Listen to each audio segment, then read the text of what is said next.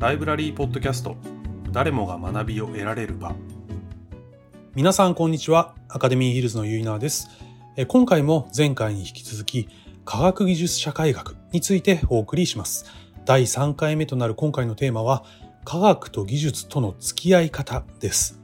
現代社会を理解するために科学の2つのモードテクノロジーへの熱狂をテーマに東京大学大学院情報学館教授の福島正人さんに語っていただいてきた科学技術社会学ことはじめ最終回となる今回は弘前大学人文社会学部教授日比野愛子さん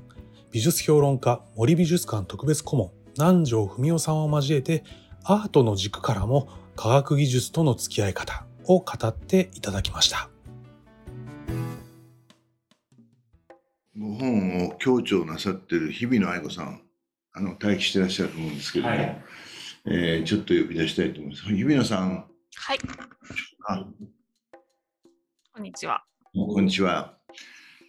えー、っと、今の後半2部になってお招きしましたけども、えー、今のお話の中で、いろいろキーワードとか、あのまあ、これを少し別な視点から解説するといいんじゃないかとか、何かそういったご意見があれば、あの出していただけるといいなとちょっと思いますが。そうですね。あじゃあまず2部の方からもう少しあったあのあればいいかなと思ったんですけど。そうですね。あの、まあ、日比野さんは結構この中でも実際に彼女がやってる研究が、その、あの、シミュレーションの研究とかね、結構予測系があるので、まあ、まずじゃあそれだったら、なんかここはちょっともうちょっと付け加えたいとか、そういうのも。そうですね。インフラって言ったときに、今のうん、ご説明だと、まあ、まさに水道とかそのものの方だったと思うんですけどもでもあの、まあ、まさにデジタルでもインフラがあり得るというのがあると思うんですね。でだから例えば AI の予測技術とかも今すごく前面に出てますけどもそれは本当にこう何て言うんですか普及するとむしろ見えなくなるバックグラウンドでこう動くということがあるので、まあ、もう少しインフラという言葉がどこまでの範囲を指すのか補足いただければありがたいなと思います。もうちょっと説明しましょうか。あの結構インフラ論っていうのは STS とそれ以外で揉めてる面もあって。あの我々が日常的に考えるインフラっていうのは、まあ、と一番分かりやすいのは都市のインフラですよね水道とかあの なんだそういう感じのインフラっていうのはいわばプロトタイプとしてあるんですけど実はその STS 研究者たちがその最初にインフラっていうふうに考えたのは、まあ、大体データベースとかあのそういうものがちょうど作られ始めてる時期にあこれはあのこれからインフラになっていくだろうなっていうんでインフラというふうに呼んだんですね。で問題はだからインフラっていうのは最初はインフラではなくてなんか結構みんなそれにこう注目してえやってたんですがそれが安定的になってくるとだんだんもうあんまりみんなそれについて気にしなくなってえー、それがインフラ化していくと。だから STS がインフラって言った場合は相対的に見えなくなってる、えー、テクノロジーのシステムなんですが場合によってはテクノロジーに限る必要もないというふうに主張する。研究者もいるので。だから例えば何でしょうね。その会議やる時のそのそれをバックアップして舞台裏で支えてる人たちもある意味インフラ、うん、で舞台上がだから何ていうか上部構造みたいな感じになっちゃってっていう、そのものの考え方自体もインフラみたいなところもあるんじゃない？ですか、ね、基本的な枠組みみたいな、はい、それは。それが劣化してるってこともありますそれはあります。あのただそこが、まああのまあ、別に SDS はみんなあの同意してるわけじゃなくて当然そのそういうインフラっていう使い方は嫌だなっていうグループもいて、うん、でそういう連中はインフラって言わないでラージスケールテクノロジカルシステムって言っちゃったりするんです。そうするとその場合重要なのは広い使われてるってことであって見えるか見えないかっていう問題ではない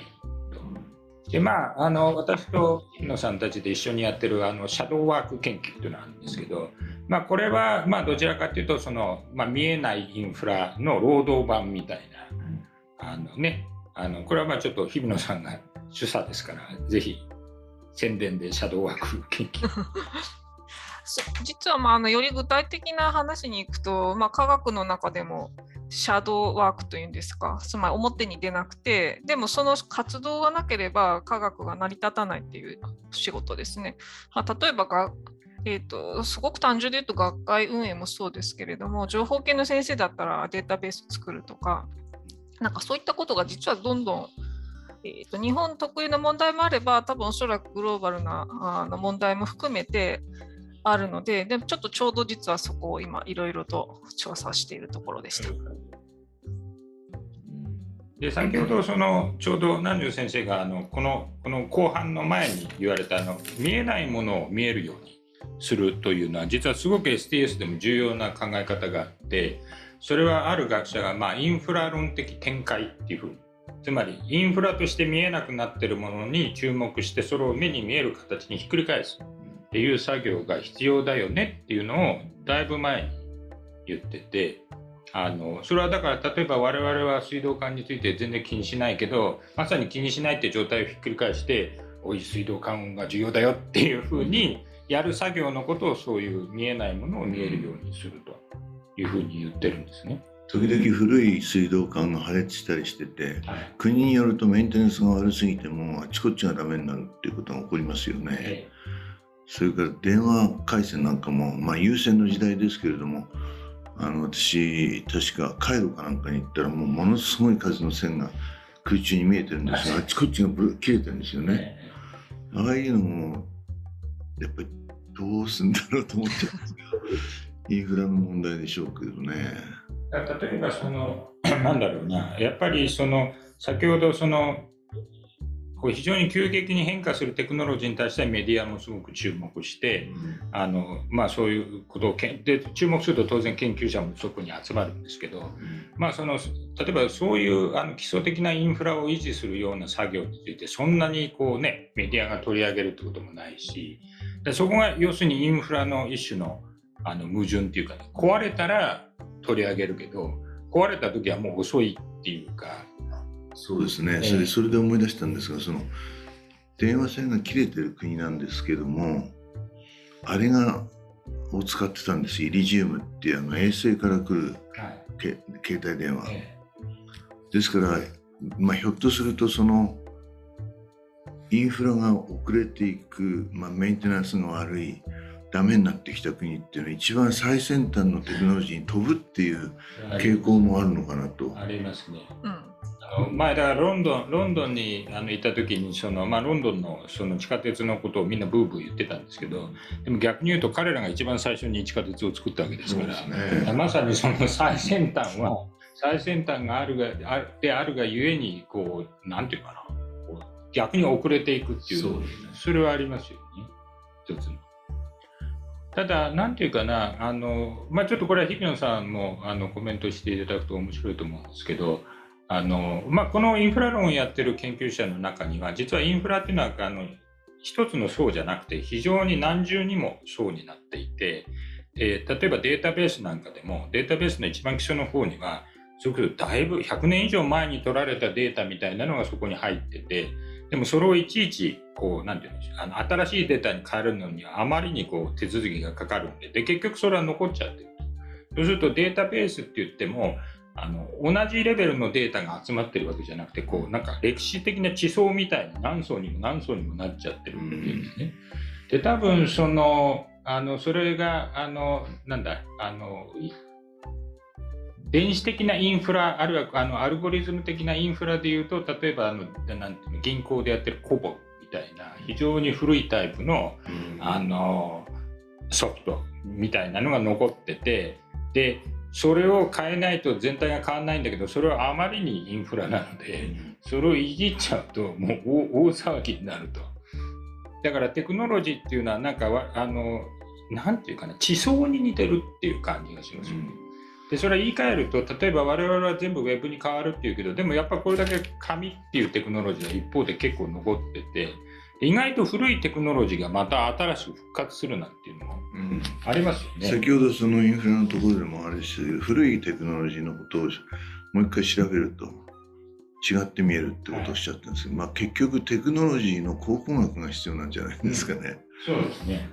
あのでしかも考古学は意外と単に考古学だけじゃなくて現実にあの例えばあのあれですよねテープなんか最近また復活してあの方が安いしそれから基本的にそのなんていうの安全上の問題であの使えるっていうんで今あれにもう一回データを入れ直してるとかあその磁気テープのことあ磁気テープ。ああれはあの最近急にまたあれの利点がある感じ。だから結構そのあのさっきエジャートンという学者がテクノロジーの進化をこう単線的に考えるのは非常に危険だと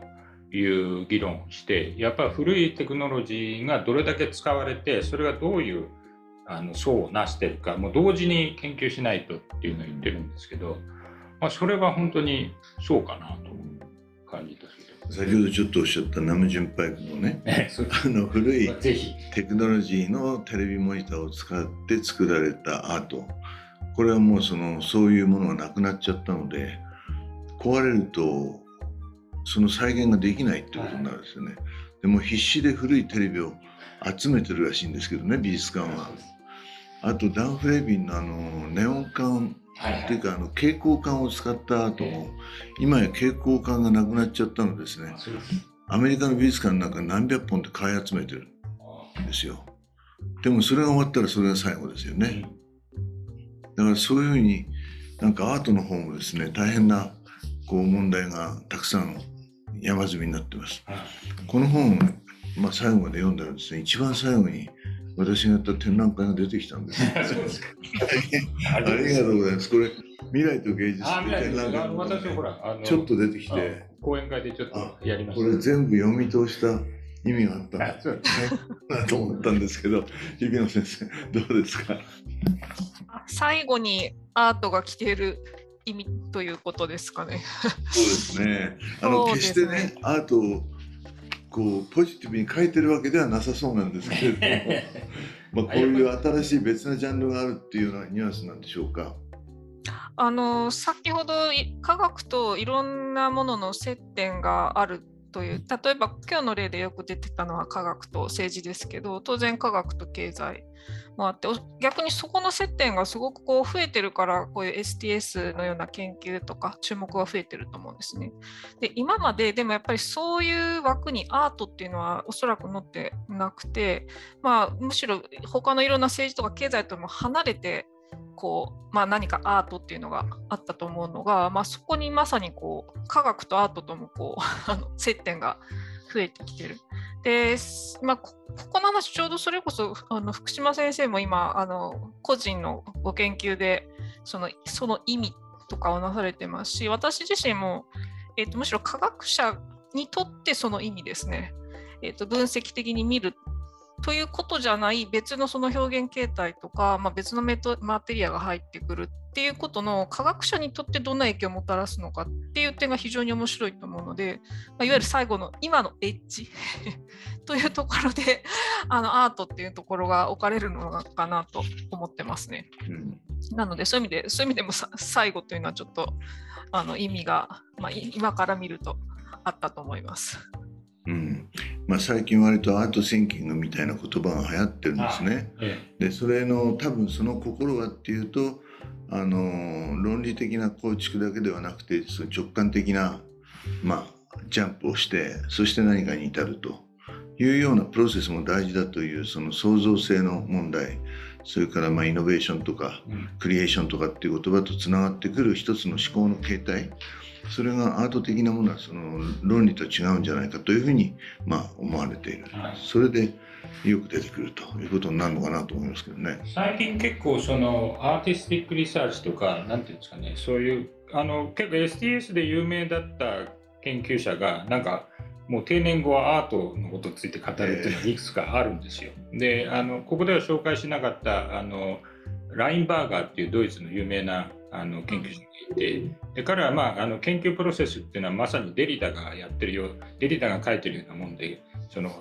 テキストってのは消えてはで消えてはでみたいな。つまりさっき言ったように仮説っていうのはどんどん消えていってしまうわけですよね大半は。でこれがあのデリダのあの考え方に似てるっていうんでなんかデリダ風の議論をしてるんですが彼がその考え方を今度アートに応用してでアート作品っていうのがこう作られては消えていくプロセスと科学的仮説が作られてから消えていくプロセスをいわばこう並行的に並べてみると。でそれで結構そのまあ科学モデルに基づいたアートの解析みたいなのもちょっと出始めてるんですがもう一つちょっとこれはね微妙なところがあってそのなんていうかな、その研究者がちょっとあ、アーティストが研究者っぽくなって、うん、アーティストもなんかあたかもその、なんていうかな、あのリサーチをするような感じでアート作品を作ると。うん。でその評価もじゃあリサーチャーと同じにやっちゃえみたいな あの議論が出て出てでここまでいくとじゃあピアレビューやんのとかね。あのアーティストの業績は論文何本とか。そこがちょっと今不思議な議論がずっと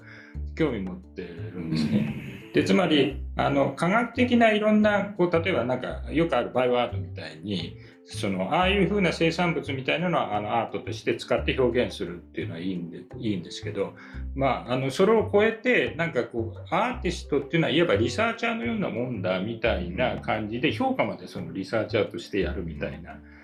そこはちょっといくらなんでもっていうのがそうですね。やっぱりアーティストの場合には表現っていうものがアーティスティックな表現に行くわけですから正しいかどうかとかね、っていうことはあんまりないような気がするんですよ。つまりリサーチっていうのはインスピレーションのネタを作ってるようなもんだと思うんですよね。そこから多分、まあ、ジャンプしていく。そうするとそこが正しいかどうかっていうアセスメントはいらないんだろうと思うんですよね。そうですよね。オーディエンスも違いますもんね。うん、基本的にその、まあ、科学の一番ポイントってピアレビューですから、結局自分たちの身内でチェックして、それが正しければ論文に載るという形で、実はオーディエンスがあってもなくても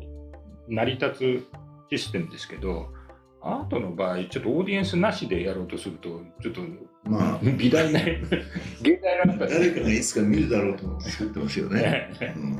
で、アートが最近私感じるのは、やっぱりそのメッセージ性を非常に強く持ってたり、コンセプトがあるって言ったり、そういうことになってくると、アートっていうものは一種のメディア、媒体に近いようなものでもあると。で、そのことによって、そのいろんなジャンルの問題とつながってきてると。政治的なものもあるし、科学的なものもあるし、美人情緒的なものもあると。歴史ともつながると。いうような意味で非常にこう幅広くいろんなものとつながってるから最近のアートっていうものはそのリサーチベースに見えますし、えー、まあ非常に広がりを持ったものに実際にはなっていて、一昔昔のアートっていうのは趣味の問題であると個人の趣味であるっていうそういうアート像から今離れてしまってると思いますね。うん、違うものになってきてると。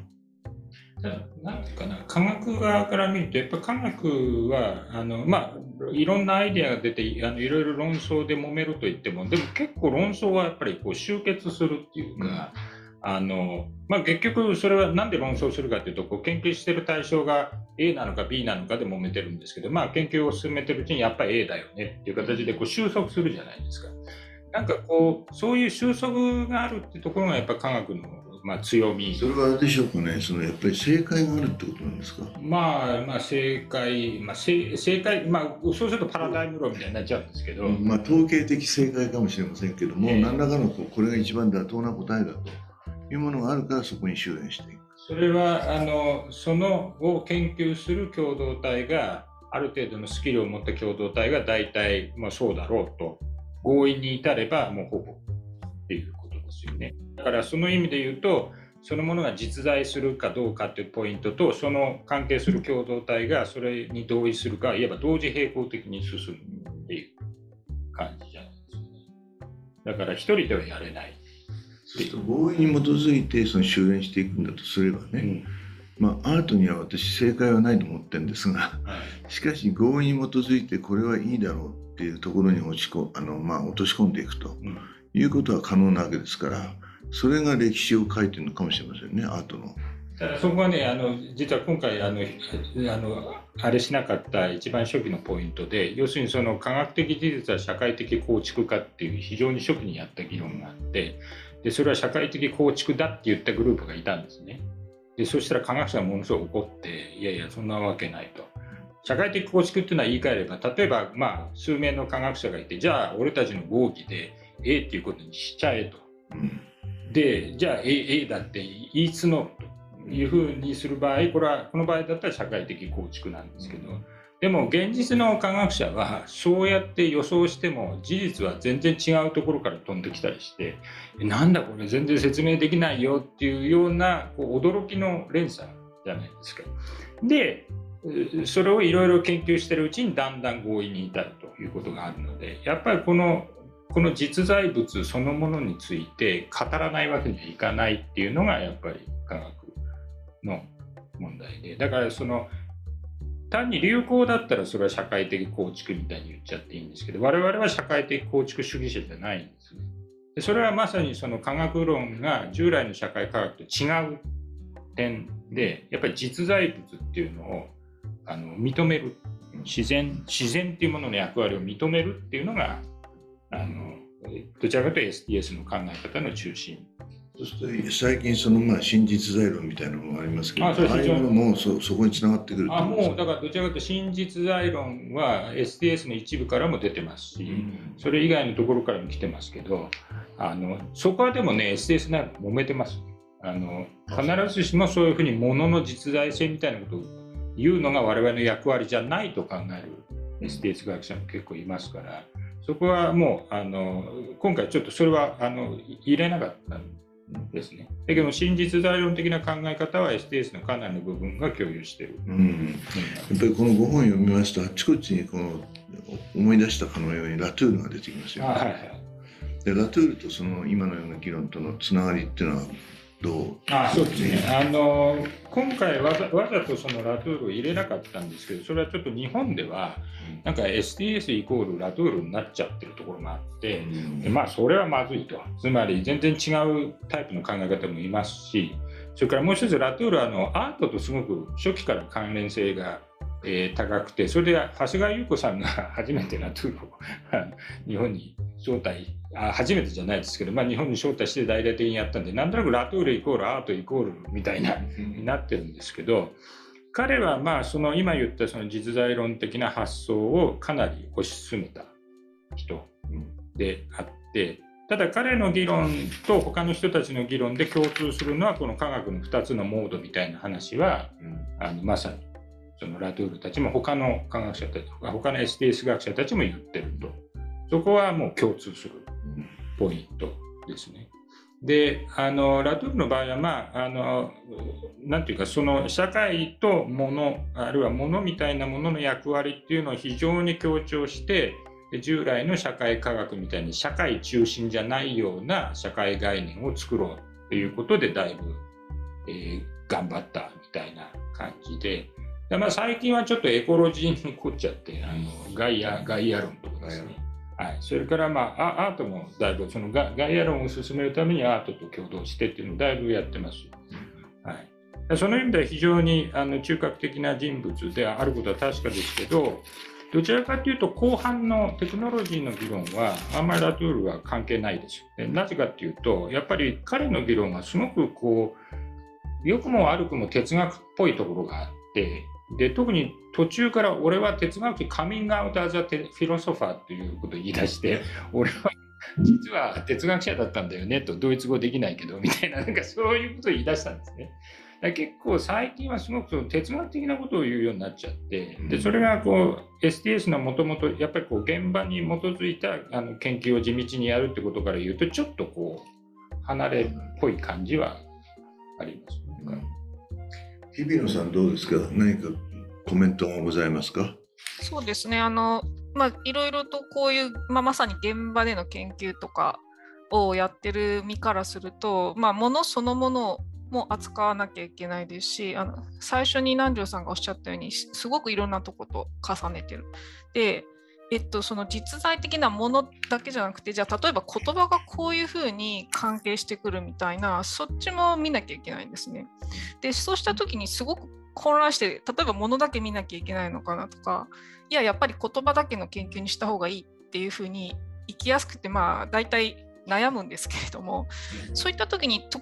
やはり折に触れて、そのラトゥールの考え方というんですかね、えー両まあ両まあ、実在も重要ですけど、両方を扱っていって、でさらにそのいわゆる変化ですね、状態が変わるっていうところを見るっていう風な視点を入れると、その悩みが多少こう、まあ、消えるとまではいかないんですけども、はいうん、ちょっとそのなるべくなんていうか迷迷わ迷ったからってどっちかに決めちゃうみたいなじゃなくって、えー、とその過程をやっぱりこだわらなきゃいけないみたいな風になるのでまあなんか分かりやすくこのラトゥールのこの理論がこう役立ってるというわけではないんですけれども、ラトゥールの考え方です。なら、えー、そこからま発生している STS の全体的な考え方をちょっと思い出すときにはすごく影響ある研究者じゃないのかなと思ってますね。ただあの僕のね今回の発表では実は後半のテクノロジーの話はどちらかというと完全にもうポストラトゥールというか要するにラトゥールが言ったようななんか社会とものがこう両方あるよねって話をもっと精密にしてるんですね。でそれは実はそのやっぱり90年 ,90 年代以降ああいうぼんやりとした哲学的議論じゃなくてもっとこう中範囲の狭い範囲で正確な理論をあの構築しなきゃいけないと。だから例えば今回のハイプの話とか期待の話っていうのはあれは結構そのテクノロジーの初期段階でしかも言葉の役割ですよね。で意外とこれはだから従来の社会学にも近い面があってで実は物の話はあんまり出てこないですね。だからそこはやっぱり今現状ではそのどちらかというと、その、ああいうアクターネットワークみたいな話っていうのは、今、その業界の外に少しずつ広まって、しかも日本で30年ぐらい遅れて広まってるんで、なんとなくそれが賑やかなんですけど、現場の方はもっと精密なちっちゃい領域で、あの精密に予測可能な議論を立てようっていう方向にもどんどん進んでる感じなので、だから、なんていうかな、まあ、全体としては基礎知識としてはいいんだけどあれではちょっともう今2020年代は進めないなっていうのは我々の実感でもある感じですよ前にあの日比野さんこのアカデミーヒルズでお話しいただいた時に確か未来予測は当たらないって話をなさってて大変面白かったんですよ。あの日比野さんあのその未来予測に関してもちょっともう一度 お話短くお話いただけますかね？そうですねあの未来予測が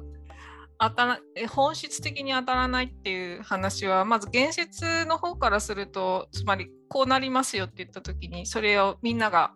なんていうかじゃあ変えようと思って行動するのでむしろずれるっていうそういう大きな社会メカニズムがあるっていう話をしたのでまずあ、まあ、当たらないという ところが一つなんですけどもう一つそのまあ変あの途中で出てきた第1部の方で出てきた話ですけれどもデータが集まった時に終わっているっていう多分あの話とも関係しててで予測したい時っていうのはまだみんなデータ集まってないので、えー、誰も何もこう判断ができないけどでも政策で今決めなきゃいけないっていうところなのでそれでこうその何誰か何か予測を出してくれということで非常に少ない、まあ、データもすごく不十分なとこで、えー、まあ、そのまさに予測が出やすいし求められやすい。でそうなると、まあ、当然エラーの幅もすごく大きいので、まあ、間違えることもありますし、まあ、それであのバッシングをされるということなんですが、まあ、実はだからデータが集まってかなりあのいい予測ができるようになった段階であればわざわざ予測しなくても元のも今こういう状況ですよっていうのが可視化されてみんながそれでこう政策はあの判断できるというようなあの社会がもうフェそれこそフェーズが変わっているので、まあ、いらないということで非常に予測っていうのがある種一一時点しかまあ必要とされなくてかつサンドバッグにされちゃうという まあなんかそういう不思議な なんか位置づけにあるっていうのも、まあ、もうちょっと社会全体のこう関係性から見ると出てくる話かなと思ってます。うん、どちらかというと、まあ、今のコロナの時も要するにコロナの初期の段階でデータがない時はま予測で何とかするしかないんですけど、まあ、もうこれだけデータ集まってくればそのデータを解析することで次のステップに行けるので実はあのまあ日比野さんが言ったことを別の観点から言うとあのいろんなアプローチが特定の分野であり得るっていうことですよね。だから例えばコロナを研究する専門家って言ったって実はいろんなタイプの研究家がいてでそのそれぞれがいろんなことを言うので そうするとまさにそのさっき紹介したようにイギリスのあの政策の初期の時にも3杯で全然話が違うってまさにそういう感じなんですね。でなんか外から見るとそれは一枚板のあの一枚岩のなんかコロナ研究者っていうふうに見えるんですけど実はそうではないっていうのがなかなかこれは政治側から見ると難しいなという。だからたくさんこう違う意見の人がいた時に政治としては誰の意見聞くかっていう問題になりますよね。大問題です。そうすると一番なんか社会的に偉い人の意見を聞くとかね、そういう別な判断が入ってくるんじゃないですか。えー、だからそこはまさに規制科学ってねさっき言った要するにそのなんていうかなそういう時に、えー、限られたデータで言えることをできるだけ政策関係者に分かりやすくあの政策提言するっていう中間領域の特殊なグループが必要になるっていう感じですね。でもそうなってくると結局その政策決定してるような人たちの中にねかなりその科学とか科学に関するリテラシーっていうんですかねものの考え方なのかそのそれがちゃんと教育がされてないと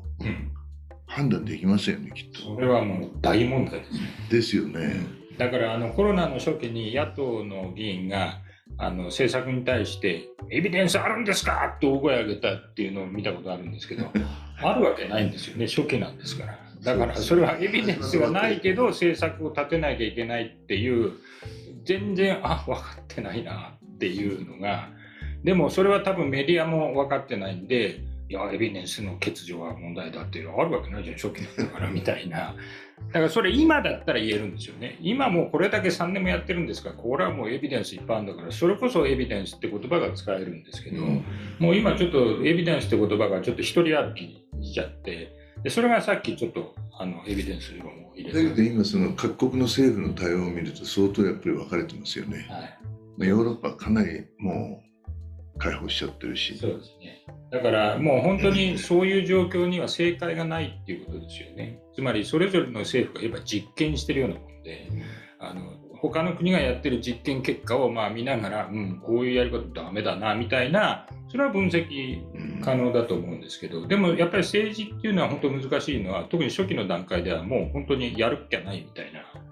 必ず後で「いやエビデンス足りねえじゃねえ」って言われるんですけどでもそれはまあ科学と政治の性質の違いなので、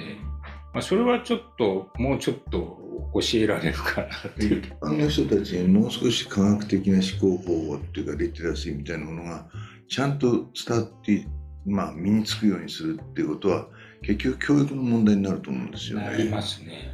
教育について最後に一言こう非常にご意見ありますか？日比野さんどうですか？でも教育今言った科学の方の あでも教えてて大学でやっぱりすごく感じますね。それはあのいわゆる人文系の学生もそうですし逆にその自然科学工学のそうそうなんですけどな、えー、さ今のは科学そのもののリテラシーだと思うんですけど最後に福島先生言われたその新たな科学技術リテラシーですね。あそれ一回引いた段階で例えばどういうふうにあの科学動くのかっていうことを両方ですよねだから科学的な思考法そのもののやっぱりしっかりした教育と,、えーと、それをもうちょっと一回引いてみるっていう視点をあの見ないとだいろんなとこでなんかゼロからいろんなことを議論してるとかいうことがあの非常にひしひしと感じておりますのですごく重要だと思います。教育について一言いただいて終わりにしたいと思います。大学の現場にいてつくづく思うのは、まあ、科学論は人気がないなというか、私が出版した本でも、そのリスク関係って、その前に書いたリスクの本は結構売れて文庫本にまでなったんですが、まあ、これはさすがにありがたいことにちょっとあれだったんですけど本格的なやつはちょっと今一つ売れ行きがみたいな ところがあってやっぱりあのアレルギーが多いですよねすごく。で多分そのアレルギーの理由はあの現実に科学者がやってることを身近に見ると本当にいろいろ他の仕事のスタイルとかと似てるというか同じような問題に接してそれを解決するのに頭抱えてるってなるんですけど結果としてのあの研究結果みたいなのが前面に出るじゃないですか。そうすると、あれは、まあ、興味ある人は竜宮に興味あるかもしれないけど、興味ない人は全然興味がないという形で、なんとなくその、我々の日常をやってるさまざまな判断と科学者がやってることの間のいわばこう共通点が全然見えない。やっぱりそこが一番きついんじゃないですかね。だから科学っていうのはなんかすごい全然違うすごい IQ の高い人たちがやってるっていうイメージがどうしても出ちゃうんで、まあ、それはそいつらに任しとけと。だけど現実ではいろいろなんかなんか曖昧なデータどうしようって頭の中抱えたりとかなんか観測観測装置が風で倒れちゃったどうしようそれどうやって直すのみたいな非常にこう日常的な苦労みたいのがあってなんかそこを共有するともっとそれは例えばあのビジネスの問題でちょっといろいろ悩んだ時の解決法と構造的に似てたり違ってたりするみたいにね。なんかでも多分それはあの我々みたいな研究者はそういう科学者がやってる日常的なことに興味があるんですけどなんかあんまりそういう形で今まで研究されてなかったっていうかね。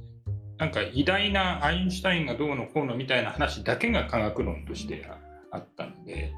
そこはちょっと雰囲気は少しずつ変える努力っていうんですかね我々。まあ、そうするとこれからですねやっぱりあのアートシンキングじゃなくてサイエンティフィックシンキングっていう言葉を広められたらいかがですかね。ね、そうすると、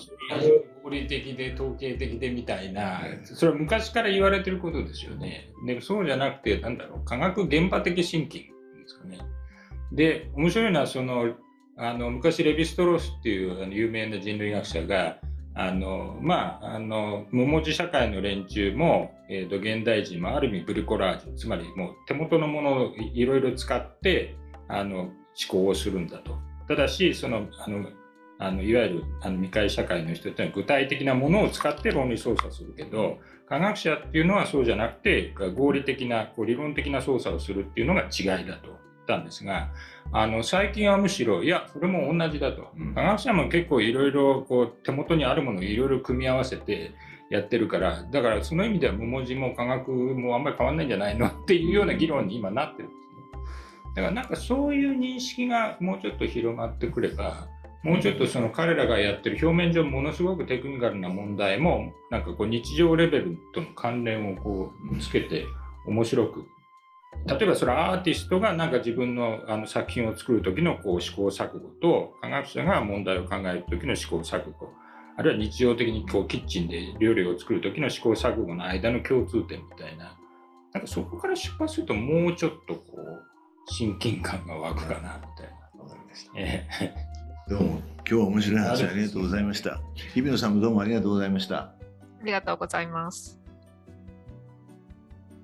最先端の科学技術のニュースが実生活にどうつながっているのか。今一つ実感が持てなかった私にとって現代社会においてエビデンス中心主義が一人歩きしていることなど科学技術をめぐっての社会を見る目が養われたようなそんな風に思います。科学や技術をめぐる科学技術社会学ことはじめいかがでしたでしょうか？科学技術社会学を通じて皆さんの社会を見る目が少しでも変わっていただけたら嬉しいです。それではまた次回、どうぞお楽しみに。ライブラリーポッドキャスト、